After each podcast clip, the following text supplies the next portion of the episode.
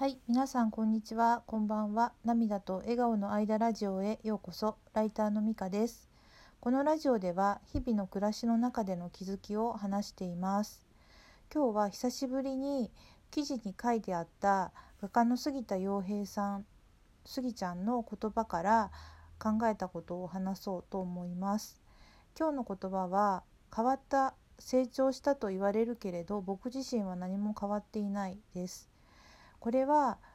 ちょっと前になるんですけども今から約3ヶ月ぐらい前のザ・キーパーソンさんのロングインタビューで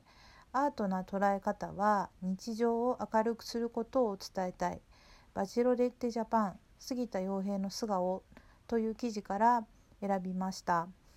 この記事はあの1月に出された記事なんですけれども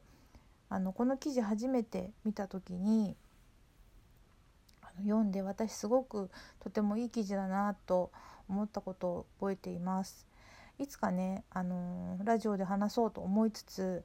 あまりにもね長い、あの記事だったのでなかなかこう手をつけていなかったんですけれどもあのまあ連続でお話もしできなくてもいいかなと思って、まあ、気になったところを少しずつお話しさせてもらえばいいかなと思ったんでちょっと今日あのこっから言葉を選ばせてもらいました。であのそこからね考えたことをあの話させてもらおうと思っています。でもあのねもう3ヶ月前になるとね、その時にお話スギちゃんお話ししてくれた時はその時はそう思ったかもしれないけどもうだいぶねあの時間経ってるから今そういうふうにね思ってるかどうかっていうのはちょっとわからないんですけれどもあの、まあ、当時というか3ヶ月前のあのスギちゃんが思っていたということであの話したいなと思います。でこの記事は、えっと、バチロレッテジャパンの参加後の反響についてね聞かれるところからインタビューがね始まるんですよね。で聞き手の松島勝友さんが、えっと、配信を通じて杉田さんのことを周りが理解するようになったのでしょうかと杉ちゃんに聞いていたんですね。そしたら、えっと、ちょっとここから、えっと、杉ちゃんの言葉を、えー、記事から引用させていただきますがフォロワーが増えたりして変化を感じてくれたかもしれませんね。ただ旅を見ていた人からはよく「スギちゃんは変わった成長した」と言われますが僕自身は何も変わっていないんです。もう一回同じ環境設定で参加したらやっぱり震えたり奥手になると思います。番組のヒロインである福田萌子さんは女の子を喜ばせるためにかっこつけたものではなくその人の本質カラーが知りたい人だということが旅の中でだんだん分かったからいつもの自分をだんだん出すことができたというのが実際のところです。だから自分は変わったと思っていないですねと話したと書いてありました。でね私ここであることを思い出したんですね。でそれは何かというとあの皆さんの文人っていうね言葉ご存知でしょうか？あの講談社現代新書に「私とは何か副題個人から文人へ」という小説家の平野啓一郎さんが書かれた本があるんですが読んだことある方いらっしゃいますか？あの文人っていうのはあの漢字でね分ける人って書くんですけれどもあの個人よりも一回り小さい単位ということなんですね。もちろんあの物理的に個人はね分けられないので文人っていうのはまあ概念なんですけれども人はあの会社で仕事をしている時とか家族と一緒にいる時あるいは友達といる時恋人といる時などそれぞれ口調や表情とか態度とかがね違っているのではないかと言うんですよね。そしてあの一般的にはなんか本物の自分っていうのがいてそれぞれ仮面をかぶっているというふうにあの思われることがあの一般的かなと思うんですが平野さんはたった一つの本当の自分っていうものは実は存在していなくて対人関係ごとに見せる複数の顔が全て自分の顔ではないかというふうなことを言っているんですね。でその一つずつはその個人を分けた文人で対人関係ごとのさまざまな自分のことを文人といういうのだということなんですね。でこれはあの平野さんが小説と格闘する中で生まれた全く新しい人間観だなんだそうなんですけれどもでこの文人っていうのをね理解するための例え話があるんですけれどもあの平野さんが1年間パリで生活したことがあったそうなんですね。でその時語学学校に行った時にあのー、まあそのテストみたいなところで結構流暢にお話をしたので一番レベルの高いクラスになってしまったそうなんですね。そしたら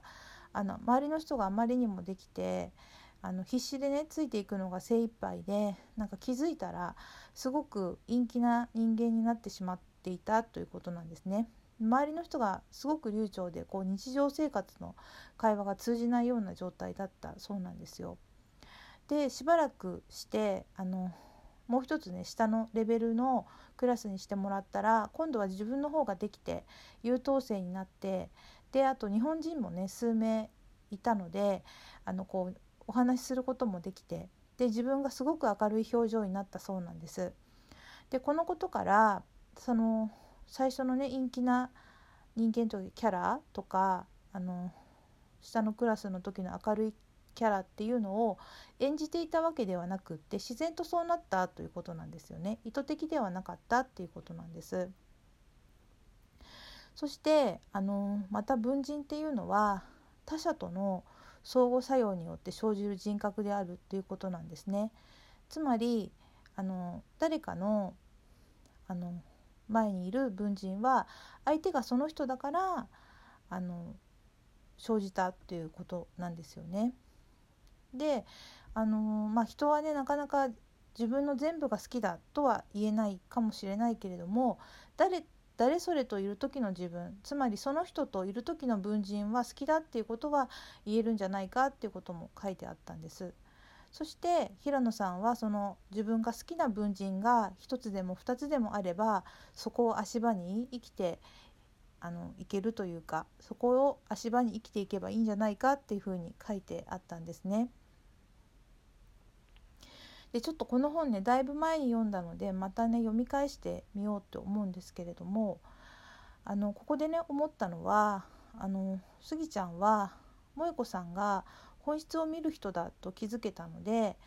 まあ、そういう人に対する文人を出すことができたんじゃないかあるいは萌子さんとの相互作用で生じた人格その文人をスギちゃんが自分が好きだったんじゃないかなって思います。だからスギちゃんが変わったっていうよりはあの最初の不安そうなスギちゃんもスギちゃんの文人だし萌子さんといる時のスギちゃんも文人でどっちも本当のスギちゃんというあの人な人の本質っていうかどちらも本物なんじゃないかっていうことなんですよね。またねあのこの記事ではないんですけれども前にダ・ヴィンチさんの記事でもう一人の自分を作って心を保っていたスギちゃんの目指す理想の姿という記事があってそこにあの学生時代から大人になるまで本当の自分の理解者っていうのは自分しかいなくてとても心細かったと書いてあったんですよね。そしてあのこんな人が世の中にいたらいいよなっていうような人を想像して努力してたっていうことでそれはどんな人かっていうとライバルなんだけど親友でもあって誰の悪口も言わなくて一つのことにひたむきで人の幸せを心から祝える。それでいて自分のことも頑張れて勝負も出る時は出て人の気持ちを想像できてでも媚びは売らずに自分の意見もある。それでいて繊細でひょうきんで話しやすくてみたいな人になろうと努力していたっていうふうにね書いてあったんですね。もしかしたらそんな自分が萌子さんの前で表現できていたのかもしれないし